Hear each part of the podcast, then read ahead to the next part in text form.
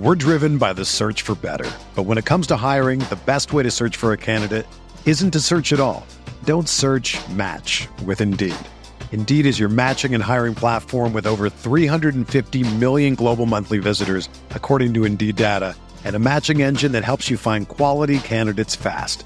Ditch the busy work. Use Indeed for scheduling, screening, and messaging so you can connect with candidates faster.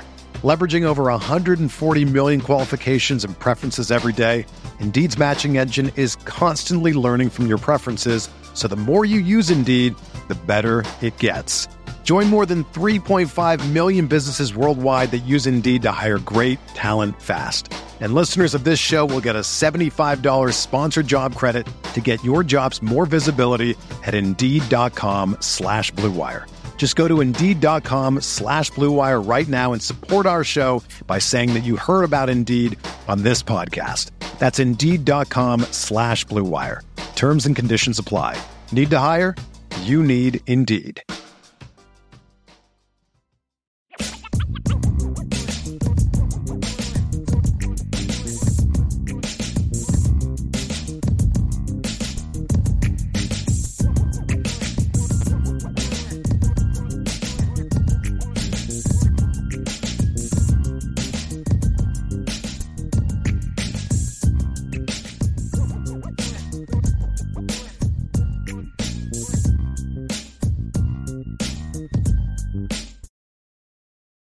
IB Nation, what's happening? It's Notre Dame Recruiting Hour here on a Monday afternoon, bringing you the latest in Notre Dame recruiting. I am Ryan Roberts, Director of Recruiting here at IrishBreakdown.com, joined by Sean Davis, recruiting analyst here at the site, as well as the host of the Lucky Lefty podcast with Malik Zaire that you can find on the CFB Nation chat, YouTube channel or anywhere that you frequent your favorite podcast. So make sure to go give that a follow we did a little bit of a pivot to be honest this week. We had a different show that was planned and kind of ready you know coming down the pipe. And then of course obviously with the tommy rees news taking the job at the university of alabama as their offensive coordinator there's some retooling and reshuffling and now notre dame is in the in in the area of trying to find their next offensive coordinator. And we presented if you guys joined us friday nights me and bryan driscoll did a breakdown show of some of the names that you need to be aware of early. Now, obviously, there's different names that could pull into the conversation here over the next few days, over the next couple weeks. But there are a few early names that we had kind of identified as potential good fits with Notre Dame. So we wanted to run this show as, and I think this is going to be a really interesting topic, what this means for recruiting from Notre Dame's perspective, right? So we'll talk about some of the candidates what they need to prove, what their past recruiting experience is, and how they would potentially fit from a recruiting perspective. Because this is not just about calling a football game, putting a game plan together. This is college football. We all know how much recruiting is paramount to success. After that, I got a little little treat for y'all, man. We're trying to do a little bit more of some interviews on this channel, especially during the recruiting hour shows. So I got Karson Hobbs on the podcast, the Hop On on Friday. Did a little pre-recorded interview, so you'll hear from the 2024 cornerback commit out of Archbishop Moeller in the state of Ohio. You'll hear about his tumultuous recruiting process, eventually flipping from South Carolina to, to Notre Dame his affinity for Notre Dame for a long time. A lot of great tidbits from Karson Hobbs in that interview. Then we'll hit a mailbag at the end, as we always do. So I already have a bunch of questions already starred, ready to go for, you know, probably an hour away from now. But you all just keep throwing in those mailbag questions. Put an NB in front if you can. That helps me kind of identify questions uh, questions a little quicker. That would be very much appreciated. But Sean, this is going to be a fun episode, though, man, because I was we were just talking before the show. Obviously, you guys have been covering this a lot on the Lucky Lefty podcast. Me and Bryan Driscoll have been covering it a lot on the Irish Breakdown podcast, of course. It's going to be an interesting search for an offensive coordinator. And we really want to take it not only from our initial opinions on some of these guys, but the recruiting scope. Because I think the one thing – that we need to give Tommy Rees credit for, and that cannot be lost in this conversation, is you know I think that we both have had our you know concerns with him as far as taking that next step because there was inconsistencies from calling a football game consistently from week to week. Mm-hmm. And early on in his tenure, because you know he's been with the staff now since 2017, the offensive coordinator for the team since 2020, there were a couple missteps, in my opinion, with recruiting early on in his tenure, right? And there, we've we've documented those at much uh, at many times at this point. Yeah. But I mean, when we look at this, Sean, 2023, he gets Kenny Minchey, who's a fantastic player, in my opinion. 2024, he's got a five star quarterback and CJ Carr committed. I don't think that we, we need to give Tommy Rees the credit for that. He's done a tremendous job recruiting not only the quarterback position, but guys like Billy Schrauth would probably not be on the roster right now without Tommy Rees's ability as a recruiter on the trail, right? So he did a tremendous job over the last couple years on that department. And I think that we need to highlight this important fact to begin here is that an offensive coordinator at Notre Dame needs to be a dynamic recruiter. They have to be able to help to build these classes because that has been a couple spots that we've seen for Notre Dame historically, at least recently, I should say, that needs to get back to that precipice, right? Needs to get recruited at a higher level. And I do think that Tommy Rees proved over the last couple cycles, and including the 2024 class with CJ Carr and Cam Williams, that he was doing a very good job at recruiting at Notre Dame. We're driven by the search for better. But when it comes to hiring, the best way to search for a candidate isn't to search at all. Don't search match with Indeed. Indeed is your matching and hiring platform with over 350 million global monthly visitors, according to Indeed data, and a matching engine that helps you find quality candidates fast. Ditch the busy work. Use Indeed for scheduling, screening, and messaging so you can connect with candidates faster. Leveraging over 140 million qualifications and preferences every day, Indeed's matching engine is constantly learning from your preferences, so the more you use Indeed, the better it gets. Join more than 3.5 million businesses worldwide that use Indeed to hire great talent fast. And listeners of this show will get a $75 sponsored job credit to get your jobs more visibility at Indeed.com slash BlueWire. Just go to Indeed.com slash BlueWire right now and support our show by saying that you heard about Indeed on this podcast. That's Indeed.com slash BlueWire. Terms and conditions apply. Need to hire? You need Indeed.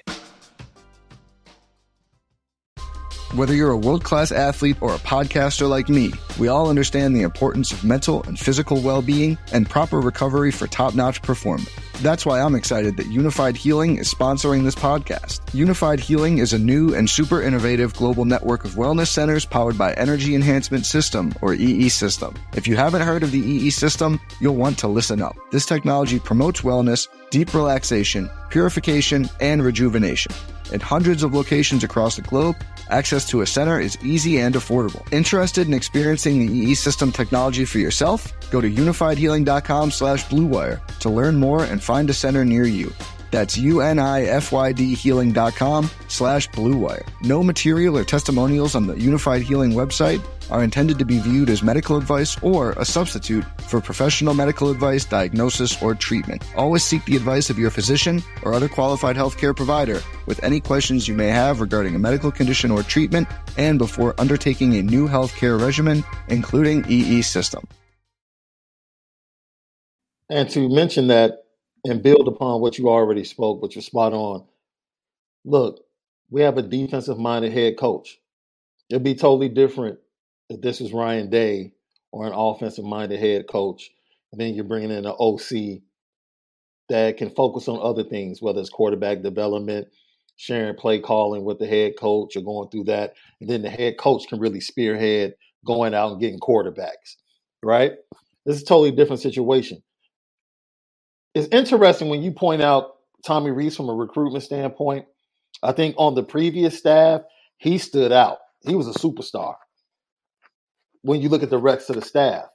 Now, when you put him in the mix with Chansi Stuckey, Deland McCullough, Jared Parker, it's like, okay, yeah, he's he's good.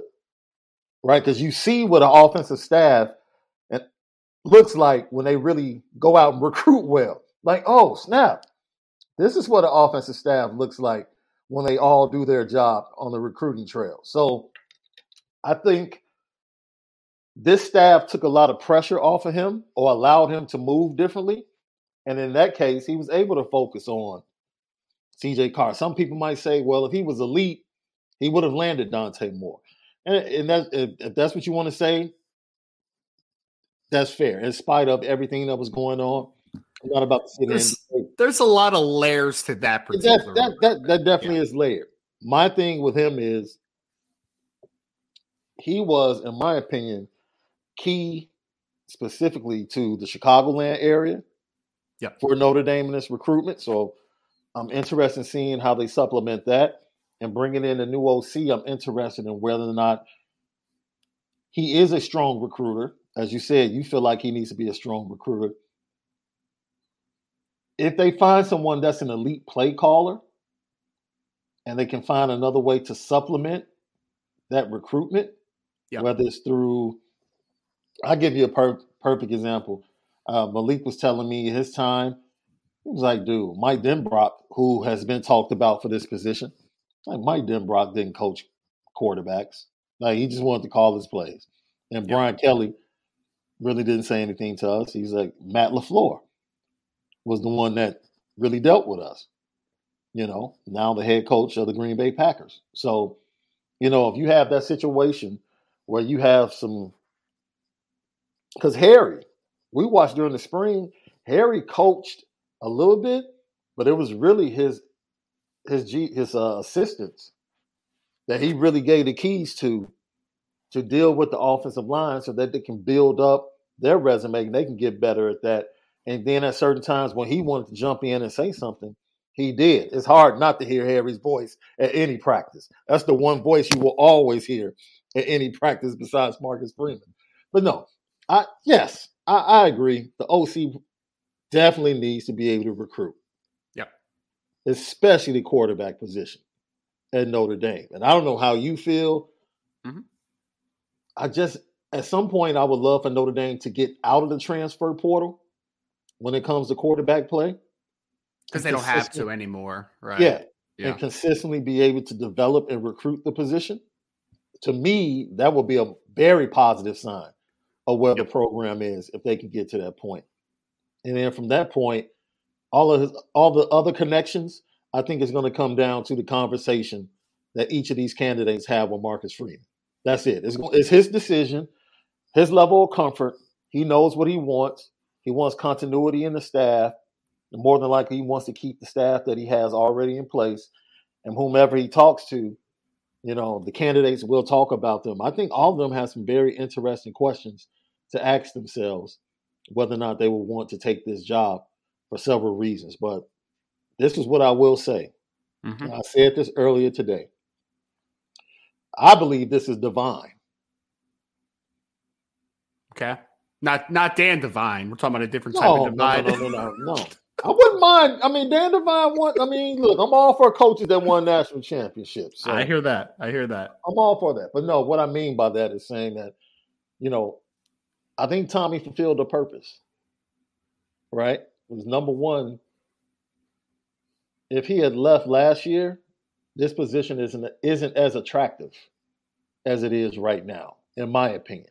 Because the retooling of the roster, you mean, or on the roster, but also Okay. from a PR standpoint, it gave Notre Dame an opportunity to publicly say, we will match. We are willing to spend. And that's something that a lot of people want to know up front as a candidate. Like, what are we working with? Because for a long time, there's been word out there that Notre Dame is a little frugal when it comes to, you know, paying their assistants. And so they got the opportunity, whether or not it was truth, they got the opportunity to publicly say, "Oh yeah, whatever Alabama offers, we'll we'll match it, match it? Yep. we'll no problem." Yeah. Okay. Now that people know that and it's publicly put out there, yeah, it's just a more attractive situation. It just really is. Well, Yep. when you look at the players that are there, players they brought in via the transfer portal, the quarterbacks they have, you know, if you line up Hartman, Buckner, Minchey, and CJ Carr as a coordinator, I'm like, okay, I'm set for like eight sh- years. You got a shot. You got a shot. quarterback. Yep. Yep. You know, so yeah, it's a very attractive, much more attractive position than it was this time last year. That's a, that's a great point, Sean. And, and I kind of wanted to comment to just a couple things before I get back to your point here, just in the chat. One, I, again, I, I don't hold the Dante Moore thing on Tom Rees too much. I think no matter who that coordinator was, you know, with what Notre Dame can't offer, like let's just put it like that, right? Eventually, that was going to not happen, right? And so I don't blame that one for him. And I know people are saying, you know, uh, Kenny called them, Kenny fell into his lap.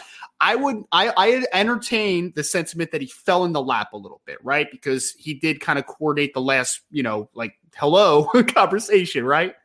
But I will say this is that I don't think he would have done that if he didn't have a great relationship with the Notre Dame staff previously, right? So we got to give Tommy some credit for that. You, you, don't have to give him all, but there is some part that you have to give him because he did build that relationship up and make Kenny comfortable to reach out back to Notre Dame, right? So just a couple points there. Sean, I would think it's a really attractive place, though, to your point, right? Because you mentioned it the talent, the retooling, you got Sam Hartman for a year. You have the young quarterback depth. You have the wide receiver room that's improving. You have the stable of mm-hmm. running backs. And also, you have a head coach that has already shown that he will trust the offense coordinator to just do his thing, right? Yes. It's not like he's just going to be have a guy looking over his shoulder the whole time. Like, what are you doing? What why are you doing that? Like, he's going to give he's going to give the the offense coordinator autonomy to run his offense, right? Mm-hmm. To run his room. So that, that that's I do think it's an attractive job. So let's get into a few of the guys again on the end of Friday's show. Or, sorry, Friday night show, we talked about nine different guys. We're not going to cover nine different guys today. We're not because you know that's we don't have enough time to be very honest. And some of those are not as likely as maybe others are that we're going to talk about today. So yeah, Sean, I know the hot name out there that everyone keeps talking about, and for good reason. I mean, I would be ecstatic if he was the next offense coordinator at Notre Dame. We'll not hide that. Is Joe Brady, who was the former LSU passing game coordinator during the 2019 season when they won the national championship. Joe Burrow threw 60 touchdowns, Ja'Marr Chase, Justin Jefferson, Clyde Edwards Helaire, like that whole crew, right? It was phenomenal.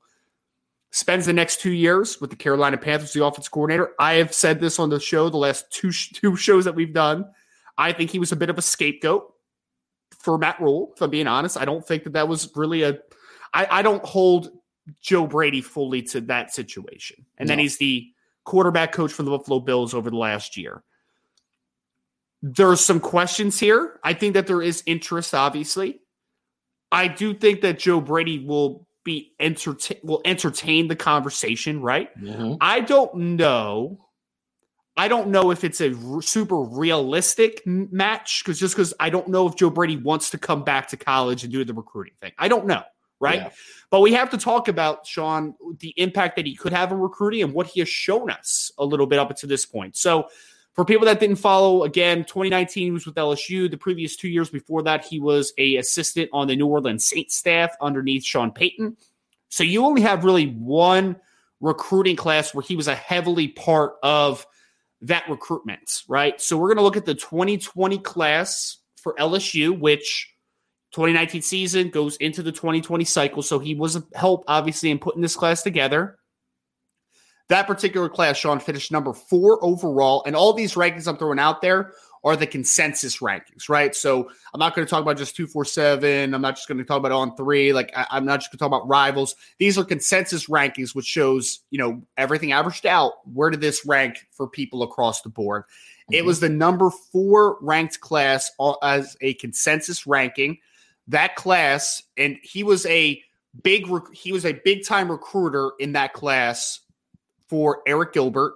He was kind of vital for that one. Tight end to People that remember he was very good before he started having some off-field demons. Obviously, Koy Moore, talented wide receiver, and I'm talking. I'm just focusing on the offensive recruits of that class.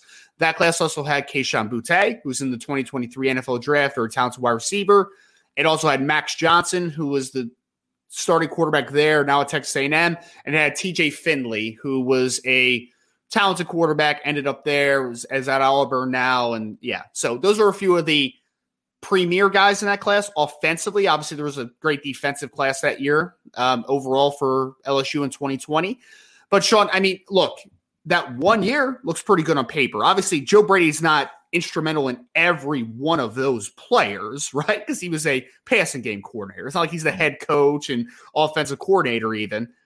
But the one year that was recruiting, he did have positive reviews. I don't know if he wants to recruit. I think he could have an impact though if he buys into it because he does have a name, right? People I think would get like very juiced up about potentially playing for for for Joe Brady, right? Like a quarterback. Yeah. I, if I'm a quarterback, if I'm a wide receiver, a running back, why would I not want to play for Joe Brady, right? In the one season that he showed what they can do on the college level. So I, I have mixed feelings on it from a recruiting perspective because I just don't know if he wants to do it. But I do think that he has the tools that he could be a good recruiter if he did buy in. That's just kind of my impulse on it. You love it because of, once again, the position that the wide receiver room is in now in comparison to last year. It's a lot of talent, a lot of bodies, a lot of depth and the ability to use the different types of wide receivers in that room, the way he was able to use the different types of wide receivers at LSU would be very intriguing when it comes to play calling and implementing his offense. For me, the first thing I ask are you hawking Ken Dorsey's job? Because Ken Dorsey has pretty much been blamed for certain things that happened with Josh Allen this year. That's the way it goes, right? You look at a kid, he declines, his interception goes up. Man, we just saw with Dallas. Dak Prescott, interceptions goes up. Who do they blame? They blame the OC. he gets fired. So does Joe Brady stick around as the quarterback coach to say, look, let's see if this thing goes right. And maybe if Dorsey leaves, I get elevated. Or does he get kicked out the door with Dorsey since he was the quarterback coach? These are man, there's so many diverse conversations with each candidate we're going to talk about that they really have to ask themselves because this is a great job. I think they all know it's a great job and it's a great opportunity. But really, it comes down to what that individual sees for themselves moving forward. And you touch, does he want to come back to college? Does he even want to recruit and the grind of recruiting the way that it is? Look, the staff he will be connected to will be a positive. That's the biggest positive, right? Because you have an NFL guy like a Deland McCullough, like a Harry Hiestand. They've done that. They've gone from the NFL and come back to college. And having that group of people around you, could that help supplement and ease it a little bit? It could. It possibly yeah. could. With Marcus Freeman taking the stance, the I'm the lead record, recruiter on everybody, could that help? Absolutely. But ultimately, within his heart, only Joe Brady knows what he wants to do in the near future and what he expects for the trajectory of his mm-hmm. career moving forward. So, you know, is he a would he be a slam dunk hire? Yeah. I think yeah. the excitement within the fan base and the respect from the national media would be, wow, Marcus Freeman, that's that's pretty darn good hire. You've upgraded right. at that position, but there are so many intricacies to the conversation and everything else that, that makes it very interesting to see whether or not it would really be the right fit. Well, and Sean, it's a great point, and I, I kind of want to open up that layer of the conversation because we didn't talk about that yet, right? But yeah. defensive coach wise, from the defensive staff, there are some question marks as far as the recruiting prowess of some guys, yeah. right? You know, we yeah. talked about Al Golden and just if he wants to recruit at a high level, right? We've talked about Al Washington and his missteps so far in 2023 and 2024. Offensive staff wise, it's pretty dang good, man. It's pretty dang. I mean, honestly, right? Like Jared Parker hasn't had to do a ton yet, and we've talked about that, right? But he got Jack Larsen in 2024. He looks like he's getting in a pretty good spot with Carter Nelson, or you know, he's got another couple talented tight ends on the board of Walter Matthews, Jaden Riddell. I think he has a chance to pull together a really dynamic tight end group from everything that I'm hearing, right? You have Chansi Stuckey, who in year one pulled together a fantastic four man class. He already has Cam Williams in 2024. And I do think that he's going to end up having back to back really good wide receiver rooms when all is done, said and done. Deland McCullough has his reputation, right? He's a great yeah. developer of running backs. Got Jeremiyah Love, which was not an easy pull for anyone in this past cycle. I mean, there were some big time schools throwing around big time money for Jeremiyah Love, and Notre Dame had to compete. And they won out on that one. He got yeah. Payne after he asked out of his national letter of intent the previous season. You got Aneyas Williams in the 2024 class already committed. So he's done a tremendous job. I think that offensive line wise, I mean, I'm not worried at all about what Harry Hiestand's going to do, right? From a coaching perspective, from a recruiting perspective. You got a good five man class in 2023. You got yeah. Peter Jones in 2024 as well. So there's a lot of good recruiters around you, is my point, right? Like yeah. the offensive line, tight end, wide receiver, running back, a lot of good recruiters. So, one thing that you make a great point, and I agree 100%, is that yes, Joe Brady's a question mark from a recruiting perspective, but it's not the hardest spot to come into and be surrounded by that offensive staff, right? Mm-hmm. Even if it takes Joe Brady a little bit to kind of ease into his role as a recruiter, he's right. got some pretty good support around him, which I yes. think you made a great point there. Yeah. And as you improve the talent, you know, hopefully you create a program that partially recruits for itself. Like if you upgrade, what quarterback in the nation does not expect Ohio State to have the best wide receivers? Right. Like if, if I'm a quarterback, Ohio State would automatically be on my in my top five, right? Because I know I'm throwing to really good receivers. The same thing with LSU historic. I know that, right? Like people can argue right now with possibly a decline happening in talent at that position in Alabama. But two, three years ago, if I was a quarterback coming out, I'm like, yo, I want to throw to those guys. And hopefully, as we see the skill positions increase and get better, which is Chansi Stuckey, Deland McCullough, Jared Park, and everybody you talked about, when you see that level of recruiting, quarterbacks automatically put you on the list. They automatically want to come visit. They automatically want to come to a junior day or an Irish invasion. And that's where you build the relationship. And it might not be as strenuous as Joe Brady, Brady might not expect based upon the way they build things as far as the staff recruiting collectively and in unity. So you're yeah. right. It might not be that hard for him. And if they can express that and pique his interest, he might be someone that ends up at Notre Dame. And every interview I've ever heard of Joe Brady, every time I've heard him speak, every time I've heard people talk about him, I do think that he has he has all the necessary qualities to be a great recruiter. It's just we haven't mm-hmm. seen it, right, Sean? I mean, yeah. that's that's the that's a limiting factor. And I, I also, I mean, uh, just to kind of put this out there to everyone, we're not going to dive too much into the Byron Leftwich conversation today because this is a recruiting show. I have zero idea if Byron Leftwich can recruit, right? Like he's a guy that has never been a coach on the college level, Sean. Like how am I how am I, I rightfully will, Yeah, go ahead. We actually talked about this a little bit. Yeah. I do know not know him directly, but I know people that know him very well.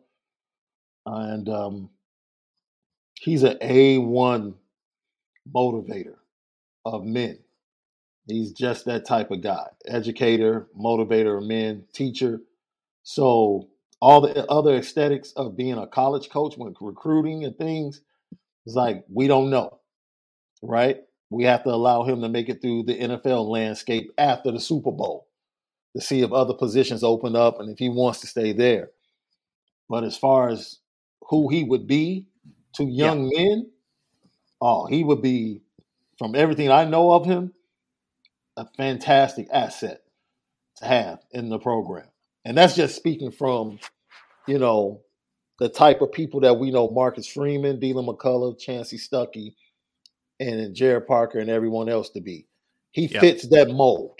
That's that's the only that would be one thing that I would say would definitely link him to Marcus Freeman is that he fits that mold as a man.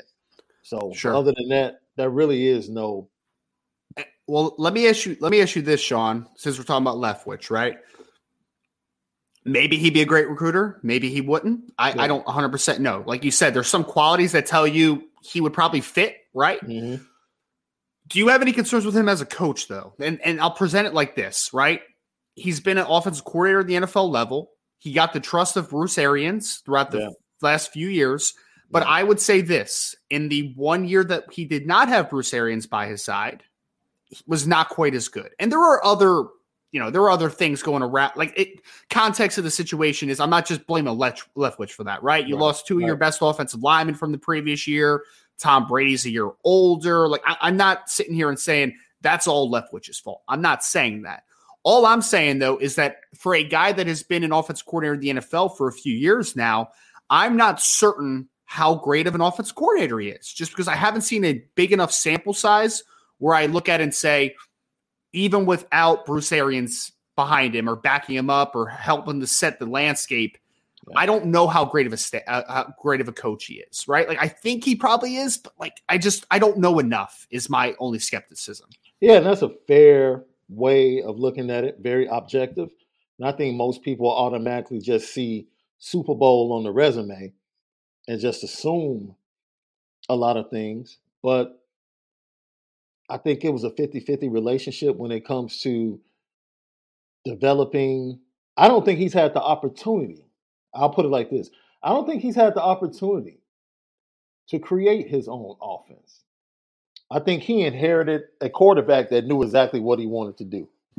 Yes. And he well, called and that, plays into that. You know what I'm saying? That's like the other thing, have, too. That's yeah. the other thing too, Sean, because I have Bruce Arians over top, right? And yeah. then I have Tom Brady underneath. And it's just right. like yeah, there's so much tug and pull, man. Like we how many offensive coordinators from New England have we seen, for instance, right? That as soon as they leave Tom Brady and they leave Belichick, they just flounder, right? Yeah. Like you think about yeah. Josh McDaniels as a head coach. Yeah. You think you think about Charlie Weis, like everyone's very familiar with Charlie Weis at this point, right? You think yeah. about Bill O'Brien even to a degree.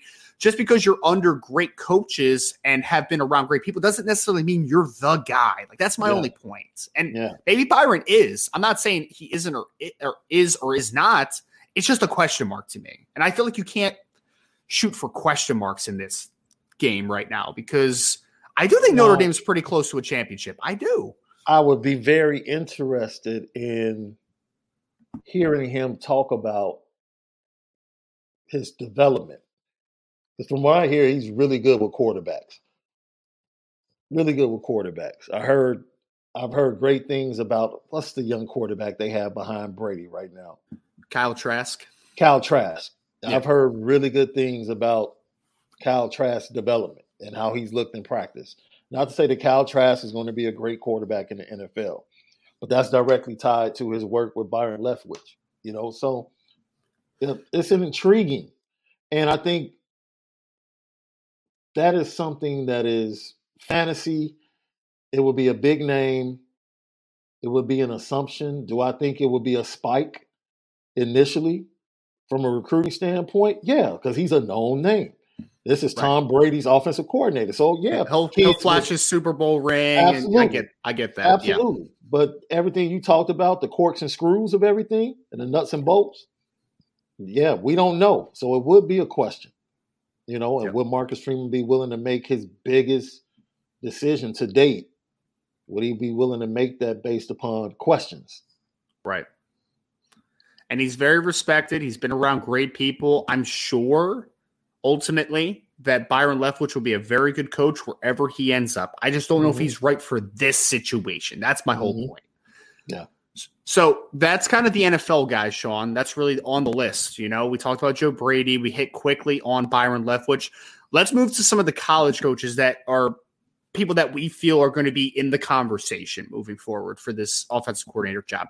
I want to start with Andy Ludwig from University of Utah. He's the offensive coordinator, has been since 2019. So he's been there now for a few years.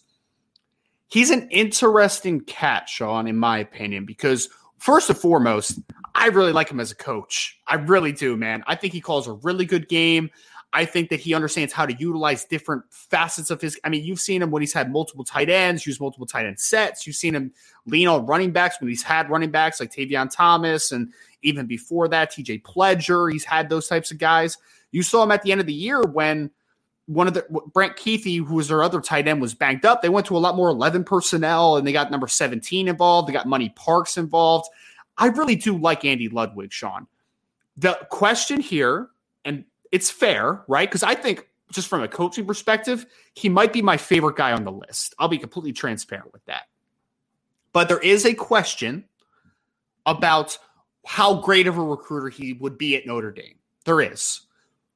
And it's mostly just because the track record. It, and this has nothing to do with Andy Ludwig because I listen. I've been listening to a lot of interviews with Andy Ludwig over the last few days. He's incredibly smart. I think he's got a good personality. I think he would recruit well at Notre Dame. I'm not saying he wouldn't.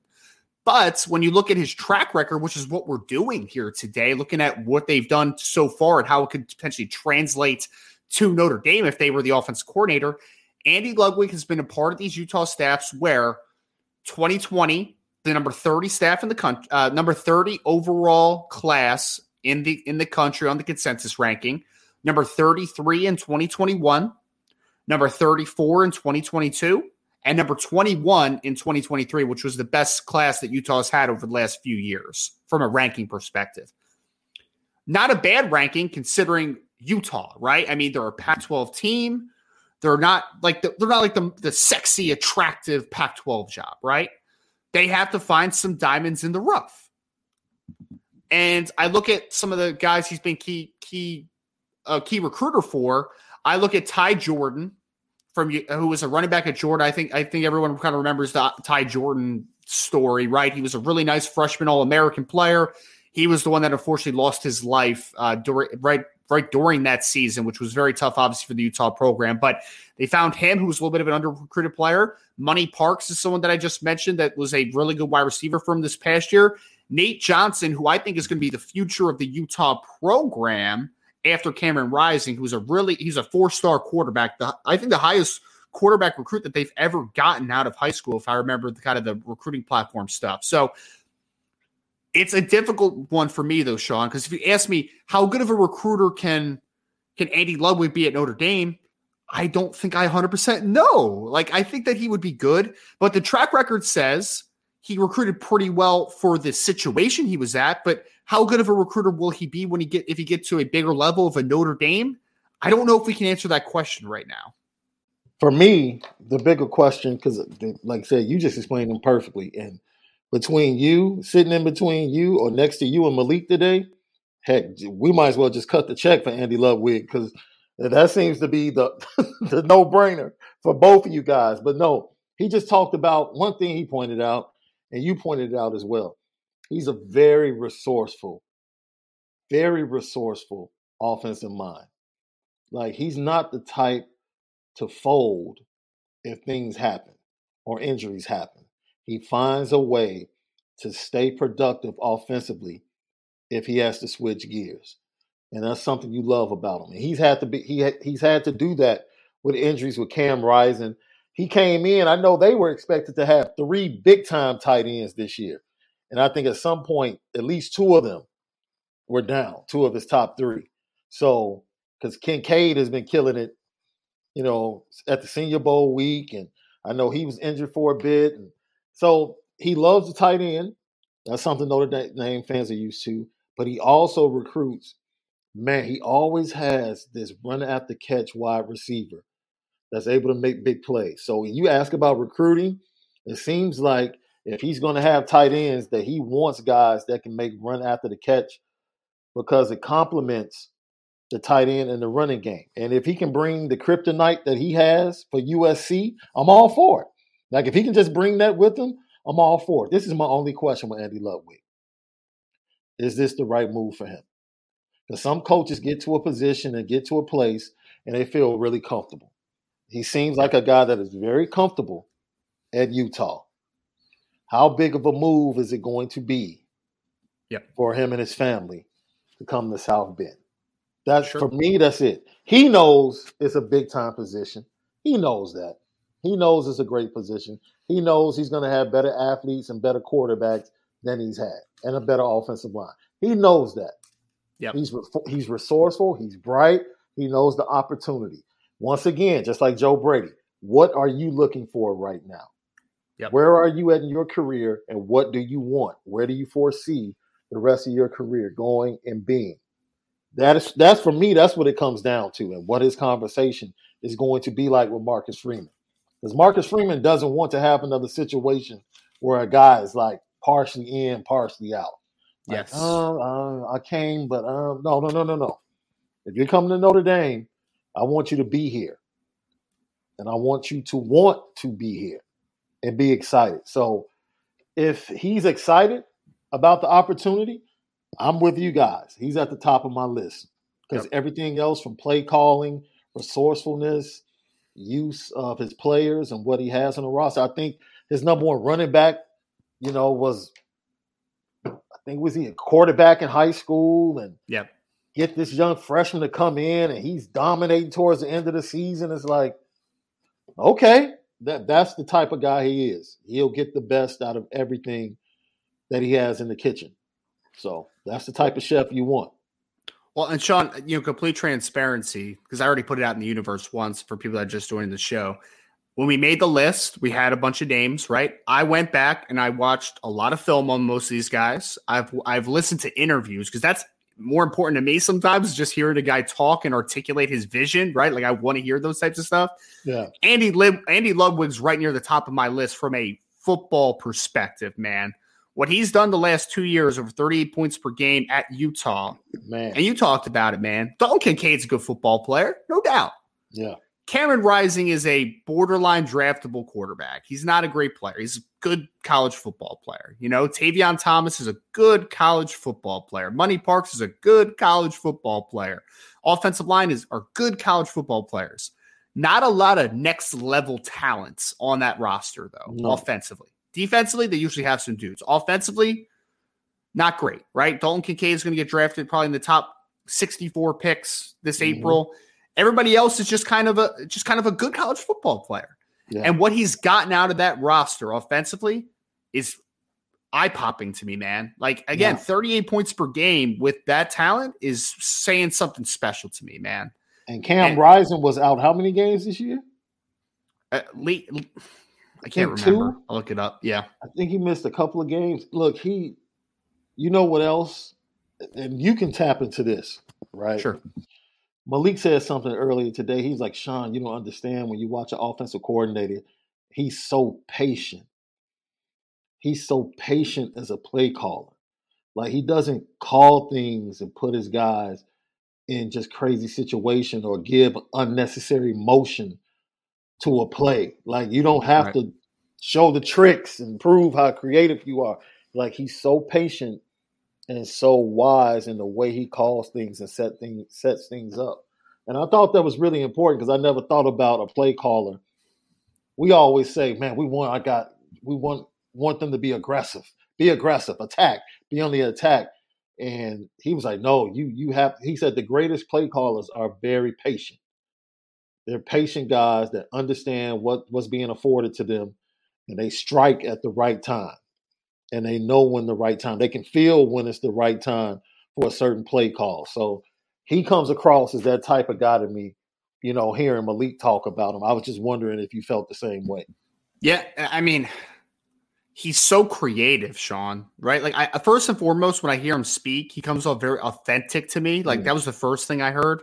Yeah, But when you watch the film, man, again, it's just the ability to adapt to everything around him is just so refreshing, you know, because we've seen some coordinators, and this isn't a Tommy Rees shot. This is nationally a shot at some of these Yeah. offense coordinators that I feel like just don't understand how to best better utilize the players that they ha- have to work with, you know, and, and I don't feel that way about Andy Ludwig. I think that he really gets it. And we talked a lot on the Friday show about the places that he's been, right? And every offense from a year to year perspective has gotten better and better and better. And I would Yeah. point at all those stops and say, did he have great talent? yeah, Like, was it ever great talent? The Notre Dame 2023 version, if Andy Ludwig was the offensive coordinator, for instance, would be the most talented offensive roster he ever has. And I don't think it would be particularly close, in my opinion, right? Like, I think he's that good. How do you think his first? uh, What would he do? Would he walked back into his office after looking at the offensive line and running backs for the first practice? Like, oh my god, I can't believe. He, he's gonna Sean. He's gonna have a, such a visual in his head, right? Because he's had six four receivers. He's gonna look at it. He's gonna remember his six four receivers at Utah. He's gonna remember how they run, and he's gonna watch Tobias Merriweather get off the line. He's gonna be like, "Oh, that's a little different, man. That's a little bit different, right?" So, Yeah, uh, and I, I partially, and I'll be very honest, I also am. I selfishly want to see what Andy Ludwig could do with that type of talent. I do because Yeah. I think that he could do an impressive job with that type. So, no, que- I have no questions about Andy Ludwig from a coaching perspective, from a personal perspective. Everything I've heard is fantastic. How just how dynamic of a recruiter he could be, because I think he Mhm. could be a good recruiter, no doubt. Can he be dynamic though? Yeah. I, I don't know that. I don't know that, and that is a part of the conversation, right? So that's Andy Ludwig, who I think is a person that Notre Dame is going to have their eyes on. Obviously, I think he's a really, really good coach out of Utah. Currently, the offense coordinator. Who you know, we'll see what happens. Obviously, transpires there. Sean, we do have a couple coaches that we wanted to hit on here.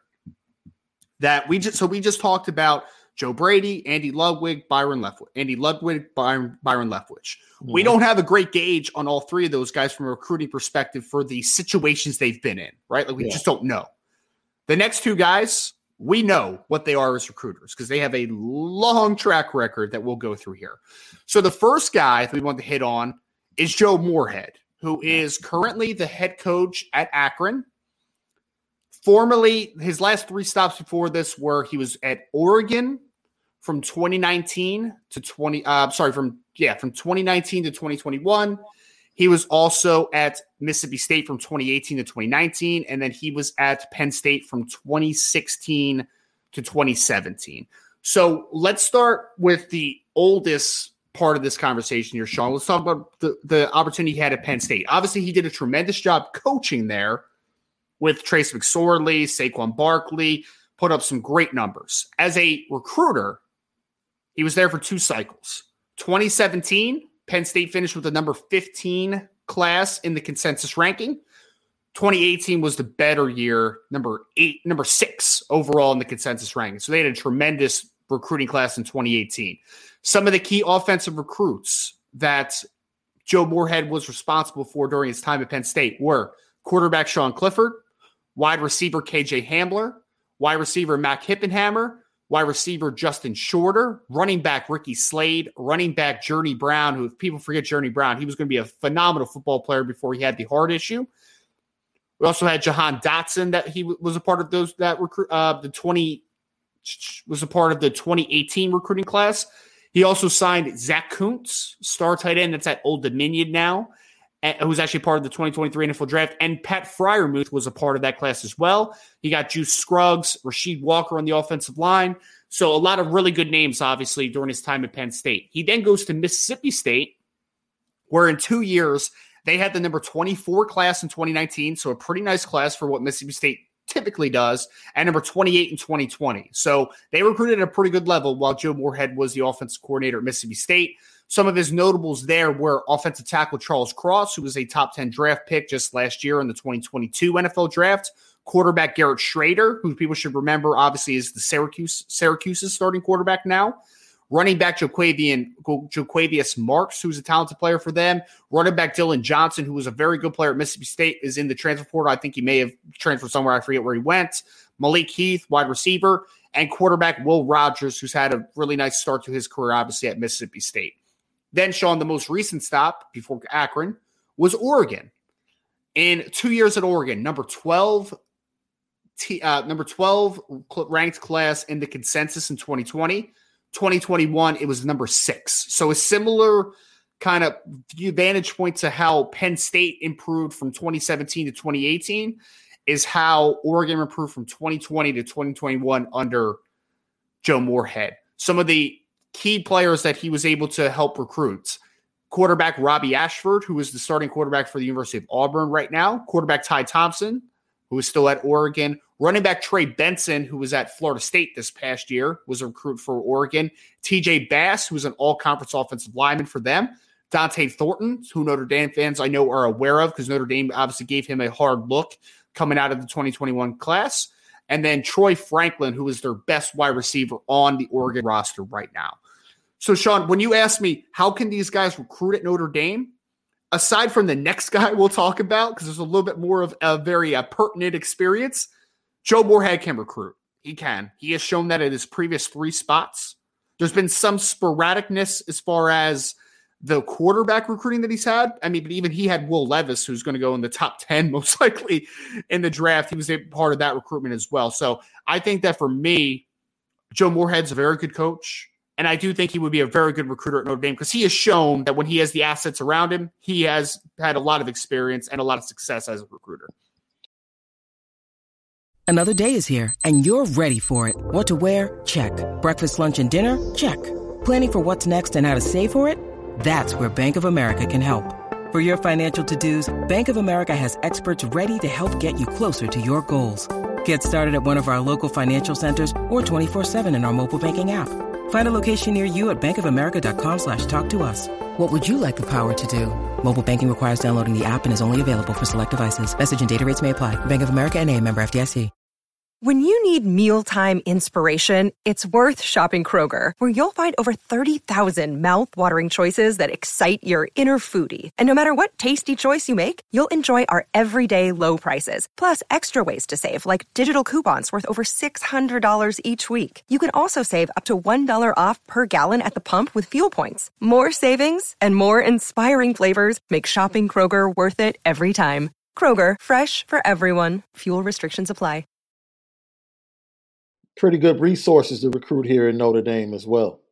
You know, if you look at the staff, the way they move, the way they get around, the way they work together, it's, it's a different. And I think who, whoever the choice might be, whomever the choice might be, I think they're going to be walking into a situation to where they're going to feel a part of a recruiting team rather than isolated as a recruiter. And that's huge. You know, so that only makes Joe Moorhead even better as a recruiter, right? If you're saying he's a pretty good recruiter, you put him together with a team of guys to whereas everyone is included in helping each other get the job done, he's going to be even more effective at Notre Dame as a recruiter. And so that within itself, the quarterbacks he's connected to, I I spoke glowingly from the time I recognized I really tapped into him when he was at Penn State. And I just remember that offense, and like Trace McSorley wasn't the most dynamic, skilled passer of the football, but he found a way, you know, and the skill position players were definitely dynamic. And you just pointed those out. So I have full confidence in Joe Moorhead as a play caller and a recruiter. And I would probably put Joe Moorhead at the second spot, right behind Andy Ludwig. Andy Ludwig would be number one for you. Oh, so you're Ludwig. You Moorhead. guys, you guys have definitely pulled my coattail today because I can be honest. Coming into this morning, he was not my number one. He was not. But after doing a show with Malik and now hearing you, he's definitely number one on my list. Yeah. And so I would say this, man. There, honestly, over the last couple days, there was a day I woke up, Sean, and I'm like, I love Andy Ludwig. And there was another day where I was like, I love Joe Moore, I love uh, Joe Brady. And there was yeah. another day where I was like, but Joe Moorhead Joe has Moorhead. a proven yeah. track record, yeah. man. And yeah, and experience, I mean, right? Exactly. Yeah, multiple he's got, conferences. Yes. Recognizes different types of plays, which yep. goes into Notre Dame's schedule because you're going to play, you know, a national schedule. You're going to play Pac-12 defenses. You're going to play Big Ten defenses ACC defenses, and he has experience with all of those different areas. And then if you face an SEC defense, he's comfortable with that as well. So the experience he gives you is very, and the connections. Now, because you're talking about a guy as a recruiter who is nationally connected and knows a lot of coaches in different regions around the country. That's beneficial as well. So he probably comes in and second on my list, man. I I saw somebody mention in the chat. I never felt like, even though he is not a pro style guy per se, yeah, I never felt like he went away from the run. Like I never got that feeling like he didn't want to run the ball. Not at all. That's not at all. No, that's not well, the feeling and, I get. And let's bring that up, Sean. I was going to save it for the mailbag, but it's it's a it's a perfect conversation piece about Moorhead. So Berkshire Yank said, Ryan, does Moorhead's scheme fit. So if you've seen Joe Moorhead during his time at Penn State, Mississippi State, Oregon, whatever, yeah. they're very RPO. It's very RPO heavy to start out with, right? And but there's a wide look. He wants to get the ball in space, right? Like mm-hmm. we talked about, like KJ Hamler was a guy that he recruited. You talk about. You know, Saquon Barkley, obviously, Miles Sanders. Like he's a heavy inside zone, RPO heavy scheme. That is a very, it is a very collegey spread offense. It is. Does it fit? I think it can fit. Yeah, because I think that look, you're not going to ask you're not going to ask Sam Hartman to be Trace McSorley athletically, right? Because Trace is like a four five something, four six athlete. Like he can run. So a lot of the RPOs off of him would also have the quarterback read option where like you can pull and run. You can still run that same offense or something similar, similar concepts to it, but instead of a read where you have the ability to run or pass, just throw the football out there, man. And that's just, that's the read off of the inside zone play, right? So I think you can, Sean, and I think that a lot of those principles are already in Notre Dame's offense, which is kind of maddening. Like I think that, yeah, so I think it can fit. I do. There's something else, Ryan, that we have to look at because yep. Marcus Freeman is not just interviewing these coordinators for 2023. Right. So what you're pointing out, it might not be a perfect fit for Sam Hartman, but look at the next three. Look at Tyler Buckner. Look at Kenny Minchey. Look at CJ Carr. Oh, Moorhead definitely. Joe Moorhead's perfect for those three quarterbacks that are coming up in his system. So it's the bigger picture, right? And Marcus Freeman has to look at that. He just can't look at 2023 and say, man, everything has to fit around Sam Hartman. You know, that coordinator can can say, look, we can win with Sam Hartman this year. We don't necessarily have to do all of this.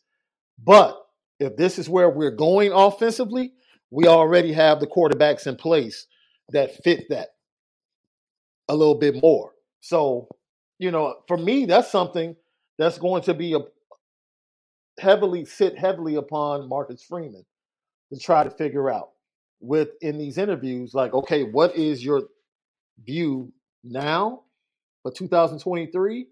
We know we have Sam Hartman, and then how do you see this offense progressing with the quarterbacks we have coming? So it's, it's, yeah. it's very interesting because Marcus Freeman, he's smart. He understands. He understands that this hire is very much or should very much be connected to not only Tyler Buckner, but Kenny Minchey and CJ Carr. He knows CJ Carr is paying attention to who this hire is and making sure it fits what he wants to do. So it's not just about 2023, but it goes beyond that as well. Right. Well, and Sean, you know who would be the perfect Joe Moorhead quarterback? Perfect. Be Tyler Buckner. that would be the perfect man. Joe if you get if you put a confident Tyler Buckner who yes. has fully matured, yes, in Joe Moorhead's offense, he's he's like a he's like a he's like a um a, a juiced up version of Trace McSorley, McSorley yes. right? Like it's like yes. that's that's like the ultra yes. version of him. It would be a perfect fit into that offense. But I do think that Joe, especially Joe Moorhead, is such a he's such an experienced coach as well. I wouldn't be super worried about like will he make that fit, right? Like I think he's I mean because he's had different types of quarterbacks too, right? Like it's not like he's just had Trace McSorley. Yeah. He recruited a guy like Will Levis. He had, you know, uh, Anthony Brown as quarterback at Oregon. Like he's had different types of quarterbacks. Nick Fitzgerald even's a little bit different than those guys. So I think he could definitely, I think he could definitely fit that type of style. So well, great question I, though, Berkshire Yank. Man, he actually made Anthony Brown look okay. Anthony yes. Brown is on an NFL roster because of yes. Joe Moorhead. Never forget yes. that. Never Absolutely. forget that. Absolutely. Absolutely. Oh, it's so funny. Last guy, Sean, that we want to hit on before we get into the interview with Karson Hobbs against 2024 quarter cornerback commit to University of Notre Dame. A person that Notre Dame fans are very familiar with. That was Mike Denbrock, who is currently the LSU offensive coordinator. I'm not sold that this one is incredibly likely, right? Like I think that conversation obviously has been had or will be had. If not, yeah. at least, you know, just kind of a, a, quick phone call to see if there's gauging interest. But Mike Denbrock was at Notre Dame for six years, you know, from 2011 to 2016. He was he was there, Sean. And yeah. he was also at Cincinnati, obviously, after that, up until the 2022 season. I'm sorry, into the 2021 season. And then he was with LSU, obviously, this past year in the first year with Brian Kelly tenure. So let's take a look, though, Sean. There's a lot of lot of recruits to get through here. I'm actually going to start with LSU this past year, work my way backward because I want to end with the Notre Dame guys because I think it's going to be kind of a blast from the past for a lot of people in the chat. They're going to be like, "I remember that guy. I remember that guy." So I would I would have hit it that way, right? So Mike Denbrock, number six overall class in 2023 with LSU, which again, that's consensus rankings. What that class included Shelton Sampson, star receiver, Jalen Brown, star receiver out of Miami. Offensive tackle Zalance Heard and quarterback Rickie Collins were some of the mainstays on the offensive side of the football. Very good class that LSU was obviously able to put together in year one. Cincinnati, again, th- this is where the conversation gets a little jumbled, Sean, because Cincinnati's not going to be able to recruit as well as an LSU or Notre Dame, right? I mean, we, we know that. We don't have to explain why either. Cincinnati, though, just for argument's sake, 2018 class was number 49 nationally, number 66 in 2019, number 41 in 2020, and the number 45 class in 2021, the year that he, oh, sorry, and the number 42 in 2022, the year he left. Key offensive recruits during his time at Cincinnati that he were able to close on. Running back Tavion Thomas, who you all should know when we talked about Andy Ludwig, was been the running back for Utah over the last couple years. He was originally a Cincinnati Bearcat. Tavion Thomas, Leonard Taylor at tight ends, Josh Whyle, who was in the 2023 NFL draft, is down at the Senior Bowl at tight ends. Alec Pierce, who Notre Dame fans remember, unfortunately, for his performance as a senior against Notre Dame, who was a second round pick by the Indianapolis Colts. Yeah. Tre Tucker, who's in the 2023 class, wide receiver. Quarterback Evan Prater, who has just been a backup for Cincinnati so far, but was the highest quarterback recruit that Cincinnati has ever landed historically. Tyler Scott, wide receiver, who's in the 2023 NFL draft as well. And then all conference offensive lineman Jake Renfro was another guy on that list. Again, not a great comparison because Cincinnati's not going to be able to recruit with the LSU's, Notre Dame's of the world. No. Now, Notre Dame fans, let's talk about what he was able to help with from a recruiting perspective during his time with during the Brian Kelly era, Mike Denbrock. Number nine class in 2011, number 17 in 2022, number five in 2023, number 11 in 2020, uh, uh, sorry, 2023, in 2013, number 11 in 2014, number 13 in 2015, number 15 in 2016, number 10 class in 2017. That was during this stretch. Mike, Mike was a part of the Notre Dame staff. Key offensive recruits, Sean, you ready for this? I put it positionally. Some of the key recruits that they were able to land during that time. Quarterback Everett Golson, Hmm. Quarterback, Gunner Kyle, Kiel, excuse me. Quarterback, Malik Zaire, who Sean Davis obviously knows very well. Quarterback, DeShone Kizer, Running back, Josh Adams. Running back, Greg Bryant. Running back, Tarean Folston. Running back, Dexter Williams. Wide receiver, Will Fuller. Wide receiver, Equanimeous St. Brown. Wide receiver, Chase Claypool. Tight end, Cole Kmet, second round pick a couple years ago by the Chicago Bears. Tight ends, Ben Koyak. Tight end, Troy Niklas, second round pick a few years ago, the Arizona Cardinals. Tight end, Alize Mack, Alize Jones, however you want to refer to him. Offensive tackle, Ronnie Stanley, first round pick. Now starting offensive tackle for the Baltimore Ravens. Offensive tackle, Mike McGlinchey, starting right tackle for the San Francisco 49ers. Offensive tackle, Liam Eichenberg. Offensive lineman, Quenton Nelson. Offensive lineman, Nick Martin. Offensive lineman, Tommy Kraemer. offensive lineman Aaron Banks. A lot more than that, Sean. Uh, there were some guys left off the list, like Chris Brown, for instance, who was a really good wide receiver for Notre Dame, was a part of that stretch as well. Breezy. Yeah. Someone said Brock Wright. Yes, guys, I could have spent this entire I could have spent 20 minutes listing all the offensive players for Notre Dame because we all know their names, right? But obviously, Sean, he's got a long track record, a lot mm-hmm. of good recruiting classes under Mike Denbrock. I'm a fan of him, how he calls a football game, just in general. I think he's a really smart offensive coordinator. There is not an offensive, there's not a there is not a candidate on the board that Notre Dame fans have a better understanding of than Mike Denbrock because he's literally been here and been in this position before. So, your initial thoughts about Mike Denbrock just being in the conversation here, Sean? Solid. I think it's solid, solid too. Be a solid hire. They're absolutely solid hire. Do I get the same vibes that I get if it was Moorhead or Ludwig? No, no. But it wouldn't be a hire that I would be like, uh, solid. He's solid. Everything I hear from his former players is that he's great, great offensive mind. You know, he can recruit, you know, when he wants to.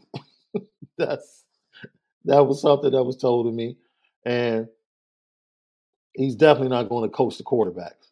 Like that's that's something he does not want to do. So now who do you bring in to supplement that?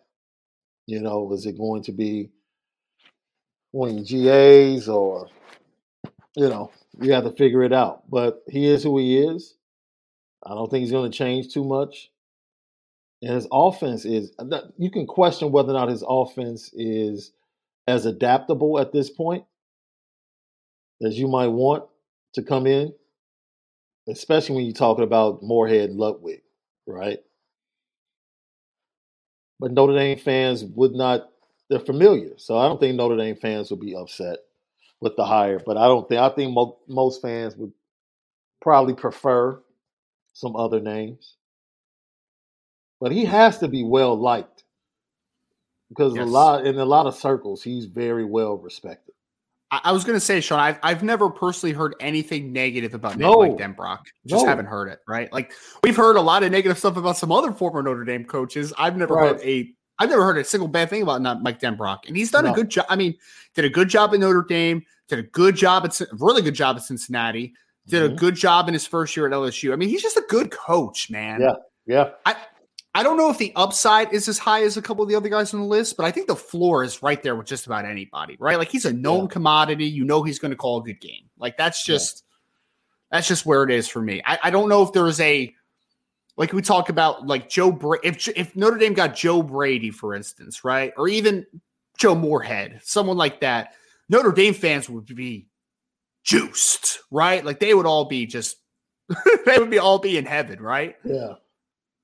I don't know if they would have the same reaction to Mike Denbrock. Like you're not disappointed, no. right? Because no. he's a good coach. He's a good coach. Yeah. But does he? Is he a? I don't say he is a needle mover in my opinion, but does he like ignite excitement? That's my only question with Mike Denbrock. That's my only question. So I think we all agree that all of the names we mentioned today, we yeah. were we would perceive as an upgrade. I don't. I know I would perceive them to be an upgrade we have we have a question about that in the in the uh, in the mailbag portion, Sean. So don't let okay. that cat out too quick. We'll talk okay. about that. Trust me. But those are a few of the premier names. Jason Candle's another guy that I like a lot, but we didn't bring him up in this show just because he's he's been recruiting at Toledo, right? So yeah. it's it's just a different animal. But I do like. Jason Candle. I expect him to get a look, you know, at least a conversation piece. I do. Talked about Chip Long maybe being in the conversation. Like there's a couple other guys obviously to keep an eye on, yeah. but that's pretty much the the precipice, the the main list that we're kind of working off. Could guys be added to the list? Sure. Could names be dropped off? Sure. There's no question. Things could change, but we expect this one to move pretty quickly. So that's the list that we have for the potential new offensive coordinators for Notre Dame and how it could potentially affect recruiting at Notre Dame, because obviously that's going to be a part of the conversation. Next, we're going to get in, Sean. We have a special interview with Karson Hobbs, 2024 cornerback commit out of Archbishop Moeller. Before we hit that interview, if you could just hit that like button, subscribe to the podcast, hit that little notification bell at the, bottom so you know when, when an upcoming show is coming your way. Five star reviews are always very much appreciated on any of your podcast platform. Sign up at BoarsideIrishBreakdown.com. I've already put up a couple intel pieces about a couple recruits that will be on campus here pretty soon in the month of March and April. So make sure to sign up there. Also, Sean, I got a new hat, man. Got a new hat from the from Irish Breakdown, right? So go go check. I also got a new hoodie, little gap closer hoodie. So you all should go check out the merch store as well. Got a lot of cool things. But thank you all for the support and check you out on the next edition of the Recruiting Hour.